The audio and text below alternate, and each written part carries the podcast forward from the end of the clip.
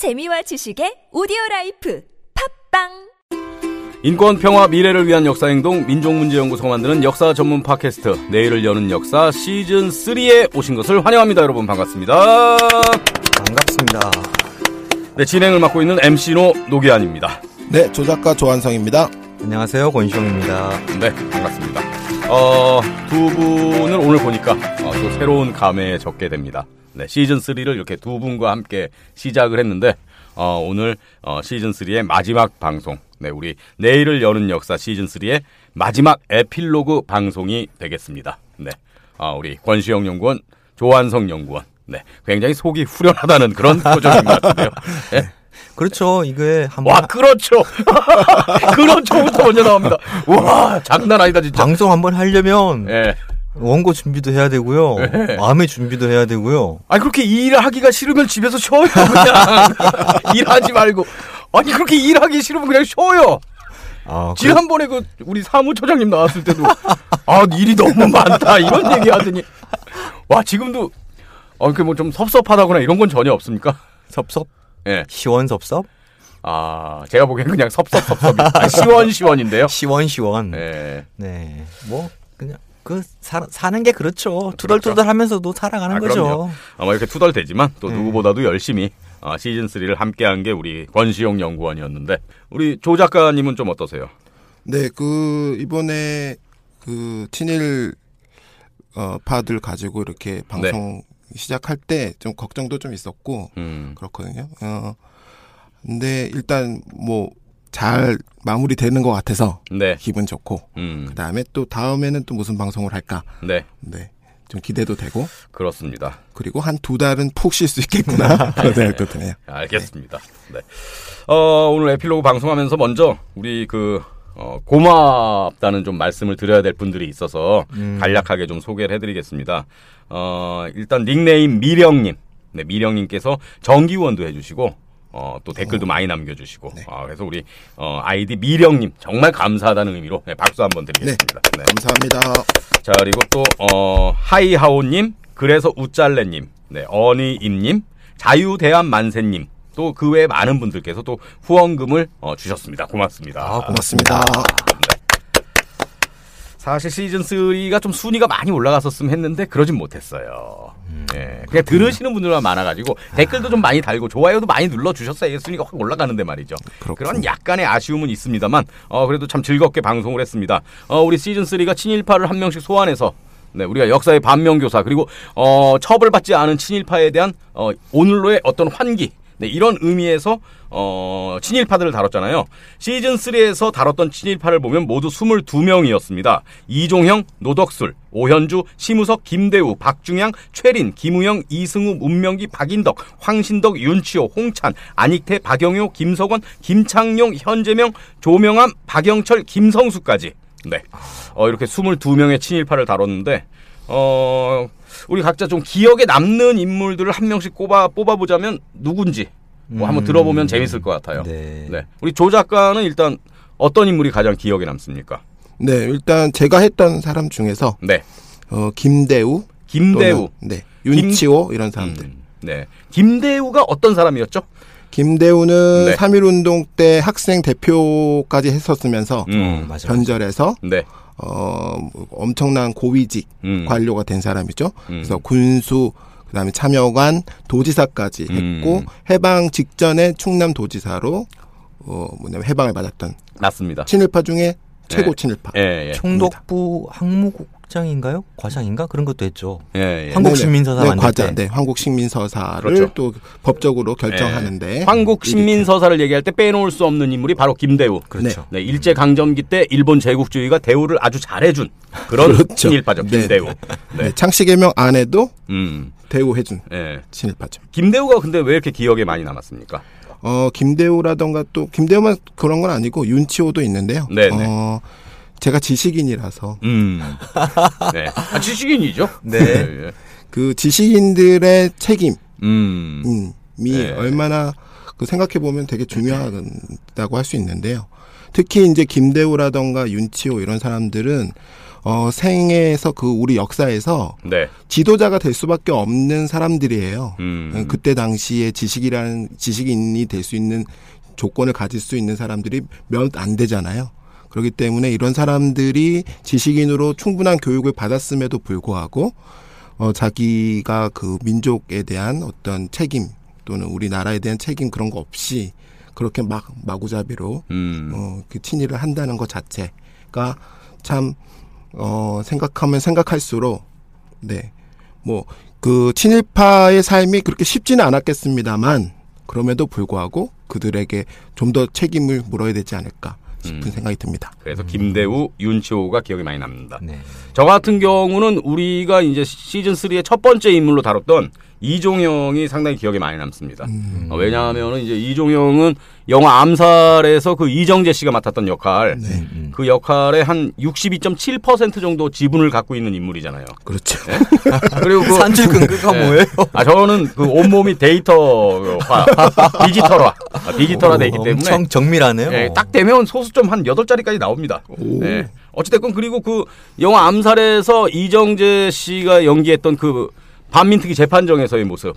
그게 이제 이종영의 모습에서 많이 따온 거잖아요. 그렇죠. 음. 그리고 이종영이 결국엔 해방 이후에 언론사까지 소유하면서 음. 네. 반민법은 망민법이다 이러면서 아, 네. 그 프레임을 짜고 그렇죠. 흔들고 음.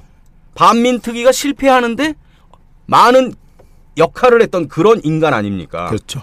결국 지금의 우리 모습과 거의 똑같잖아요. 음. 예? 네. 예. 그래서 저는 이종영이라는 인물이 굉장히 상징하는 게 많다. 음. 예. 그래서 참 이종영이 기억에 음, 남습니다. 네. 예, 악질적인 인간인데도 불구하고 결코 자신에 대한 반성, 네. 자기 성찰 이런 거 없이 오히려 내가 했던 일이 더 당당하고 떳떳한 일이었다. 음. 그리고 결국 또 이종영이 그 해방 이후에 나는 그때 독립운동가를 잡은 게 아니라 빨갱이들을 잡았다는 음. 그런 색깔론까지. 음. 네. 아, 그래갖고 굉장히 상징성이 많은 인물인 것 같아요. 이 이종영. 나쁜 놈 중에 나쁜 놈이었던 것 같아요. 네, 네. 그래서 기억에 많이 남습니다. 예. 우리 권시영 연구원은 어떻습니까? 누가 음. 기억에 남습니까? 어, 저도 그 초반에 예. 제가 했던 네. 박중양. 박중량. 네. 아. 왜냐하면 그 박중양이라는 인물을 들고 나온 이유가 네. 올해가 3.1운동 100주년이잖아요. 그렇습니다. 3.1운동을 하면 3.1운동에 참여했던 어, 많은 사람들의 그 반대 쪽에 서서 예. 3.1운동을 탄압했던 음. 바로 그 자재단. 맞아요. 자재단 하면 그 어, 자재단을 만드는데 제일 앞장섰던 인물이 바로 박중양이거든요. 음. 네. 그래서 어, 그 자재단 이야기를 하기 위해서 박중양 인물이란 인물을 이제 들고 나왔었던 것이고, 네. 음, 그래서 그 박중양 박중양이란 인물을 얘기하면서 그게 이제 뭐야 어, 하나의 계기가 되어서 제가 어, YTN에도 음. 라디오에도 출연을 했었고요. 어. 그 다음에 어 그 연구소에서 네. 이제 그 특별 전시도 했, 거든요 음. 3.1 운동 관련해서 예, 예. 그때 박중량과 관련된 꼭지도 어, 어. 전시를 했었고요. 아, 그렇군요. 네, 그렇게 그렇게 이어지게 된 계기가 되었죠. 네. 그래서 어, 기억에 남는 친일파 얘기해 달랐더니 어, 본인의 어떤 본인의 실적 네. 어, 보- 내가 이렇게 일을 많이 했다 네.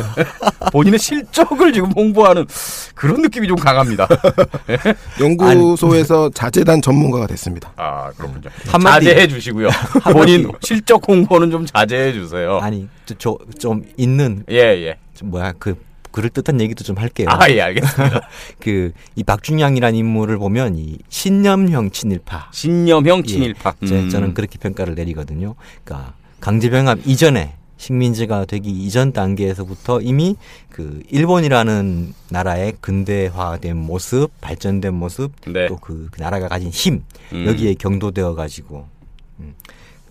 거, 그래서 일본에 빌붙는 것이 조선이 갈 나갈 길이다 이렇게 음. 생각을 했었던 그런 인물이었거든요. 네. 그래서 3.1 운동을 탄압하는데도 그렇게 앞장을 섰던 것이고요. 음. 그리고 어, 해방이 된 이후에도 일본 사람들하고 어떻게든 어, 연결 고리를 찾기 위해서 뭐 편지도 하고 뭐 그랬던 인물이거든요. 예. 네, 그래서 그 신념령 친일파의 모습 전형이다라고 생각을 했고 요즘 왜 토착 왜구란 말 많이 하잖아요. 그렇죠 어.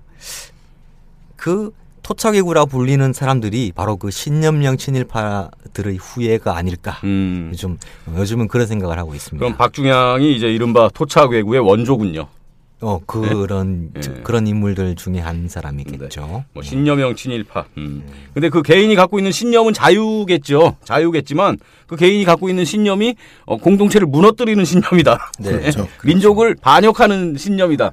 이런 거는 이제 아주 악질적인 범죄인 거죠. 예. 자, 우리가 시즌 3에서 이렇게 친일파를 소환해서 이야기를 했는데 어, 이 주제를 왜 택했는지 다시 한번 좀 상기할 필요가 있습니다. 우리 어, 조 작가님이 좀 정리를 해 주시죠. 어, 처음 시작은 반민특위 70주년이 음. 이 올해 작년부터 올해까지 이어지거든요. 그래서 어, 반민특위 70주년을 맞아서 우리가 친일 잔재를 청산하려고 어, 부단히 노력해 왔는데 어, 그게 어디까지 됐는지 그걸 좀 확인하는 계기가 또 될 수 있을 것 같고 그리고 친일파들을 이제 언급하면서 어, 우리가 지금 언제 어디까지 와 있는지를 확인할 수 있는 네. 그런 게 그런 생각 하에서 이제 친일파를 다루게 됐는데요. 그렇습니다. 네. 뭐 우리 권시용 연구원이 좀 덧붙일 말 없습니까? 없습니다. 아, 없습니까? 음, 네. 뭐 지금 벌어지는 아베 정부의 과거 부정이나 식민 지배의 불법성을 인정하지 않는 일본의 모습. 예. 네. 네. 이런 것들도 우리가 좀 더 짚기 위해서 네. 음. 어, 시즌 3의 주제를 정하지 않았나. 뭐 그런 생각이 듭니다. 네. 네. 우리가 그 과거사도 잊지 말아야 될 것 같고요. 그렇죠. 네. 네. 그리고 또 올해가 이제 3.1운동 100주년이었기 때문에 어, 좀 더 의미가 있지 않았나 싶기도 네. 하고 3.1운동 100주년을 맞아서 이제 우리 조한성 연구원이 어, 명저 만세열전을 또 출간하지 않았습니까? 네. 많이 팔았습니까? 네. 이 최근에 4세. 오, 어, 사세. 인생. 오. 사세 찍었으면 뭐 사야 되는 거 아닙니까? 살까요? 사세 찍었으니까 사세. 그러면 오늘 녹음 끝나고 오늘 저녁을 기대하겠습니다.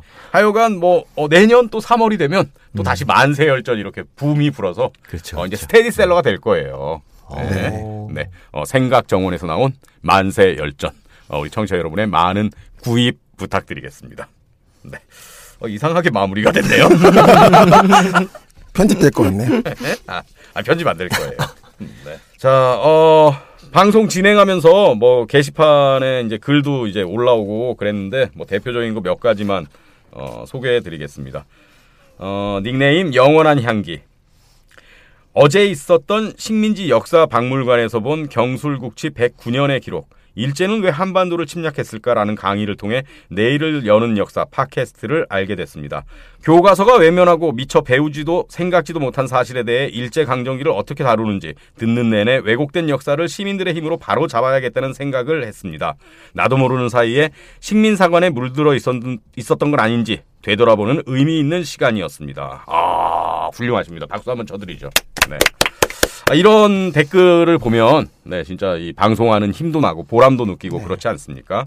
음, 어, 네. 이게 어린이의 방명록이에요? 아니야 아니야 아니야. 아니에요? 어린이 방명록 요거 요 아. 위에 거 하나 하나만이에요. 아 그렇구나. 예, 예, 예. 자 그리고 또 식민지 역사 박물관 방명록에 제주도의 보물섬 학교 어린이라 그러면서 예. 음. 이 이야기는 역사가 아닌 끝나지 않은 현실입니다. 함께 헤쳐 나갑시다. 어, 린이가 어, 어린이가 대단하네요. 이런 보통 어린이들을 네. 어린이 어린이들이 남긴 방명록은 어. 일본 나쁜 놈 이런 거던데. 그러니까요. 이거 혹시 어, 어른인데 성이 어씨고 이름이 이름이 린이 아닐까요? 어, 어린이가 어떻게 이런 글을 쓰죠? 와. 훌륭합니다. 이 이야기는 역사가 아닌 끝나지 않은 현실입니다. 함께 헤쳐 나갑시다. 오. 식민지 역사 박물관의 어떤 부분을 보고 좀 이렇게 감동을 받았을까 우리가 좀 추측해 볼 수 있을까요? 어, 우리 그 식민지 역사 박물관에 네. 그 일제 침략의 그런 문, 어, 부분도 있지만 네. 뒤로 가면은 뭐가 있냐면 그 친일 잔재 청산이라던가 예, 예. 그다음에 민주화. 네, 미, 음. 음. 한, 한국 사회의 민주화. 그다음에 네, 일제 식민지하에 피해를 받은 네. 사람들에 대한 그 그들의 투쟁. 음. 그렇죠. 강제동원 문제 이런 것이 끝나지 않았다는 거를 네. 보여주는 전시가 있거든요. 음. 네, 그걸 통해서 아마 이런 생각을 하지 않았을까 음, 싶습니다. 그렇습니다. 식민지 역사 박물관도 이렇게 둘러보시고 팟캐스트도 함께 하시면 어, 훨씬 더 좀 풍성한 내용을 어, 이렇게 좀 깊이 있게 어, 이해하실 수 있지 않을까 뭐 그런 생각도 드네요. 네. 자, 하여간 이렇게 관심과 애정을 보내주신 어, 우리 청취자 여러분께 다시 한번 어, 깊이 감사를 드리고요. 어, 이제 한 2개월 정도 휴식기를 갖게 됐습니다. 우리 팟캐스트가. 예? 아주 좋아하고 있는 우리 권시영 연구원은 뭐 그 우리 팟캐스트 쉬는 두 달 동안 뭐 어떤 계획을 갖고 있어요? 학술 대회를 준비하고 있다고요. 어, 네. 제가 계속 일을 많이 해야 됩니다. 예, 예, 논문도 써야 되고요. 예, 우리 또 저기 식민지 역사박물관에서 네, 청소년용 책을 준비하고 있어요. 어, 네, 그런 원고도 써야 되고요. 예, 예. 할 일이 많습니다. 네. 뭘 물어봐도 신세한탄으로 끝나네요. 아, 왜 이렇게 신세한탄을 많이 합니까? 어떻게 제 컨셉이 그렇게 잡혔죠? 예. 하여튼 알겠습니다. 두 달 동안에도 계속 바쁠 것 같고. 네네. 어, 우리 조한성 연구원은 좀, 그 권시영 선생님 하는 일을 저도 다 같이 하고 있고요. 네, 네. 어 근데 두 달 동안 이제 시간이 나니까 네, 책을 많이 봐야 되겠어요. 이제 공부를 좀더 음. 열심히 해서 예, 또 내용을 또 많이 갖춰서 음, 또더 풍부한 예, 얘기로 네. 어, 다음 시즌을 또 음. 준비해야 되겠죠? 자, 어, 약 두 달 정도 휴식기를 거쳐서 10월에 다시 방송을 시작하겠습니다. 네, 과거사가 단순히 과거의 일이 아닌 어, 현재를 살아가는 우리들에게 중요한 의미를 지닐 수 있도록 어, 아주 좋은 기획으로 네, 여러분께 다시 찾아오겠습니다. 네. 자, 어, 시즌 3 함께 해주신 우리 청취자 여러분 감사드리고요. 네, 두달 후에 뵙겠습니다. 네, 잊지 말고 기다려 주시기 바랍니다. 우리 두 분도 정말 고생하셨습니다. 고맙습니다. 네, 네, 고맙습니다. 고맙습니다.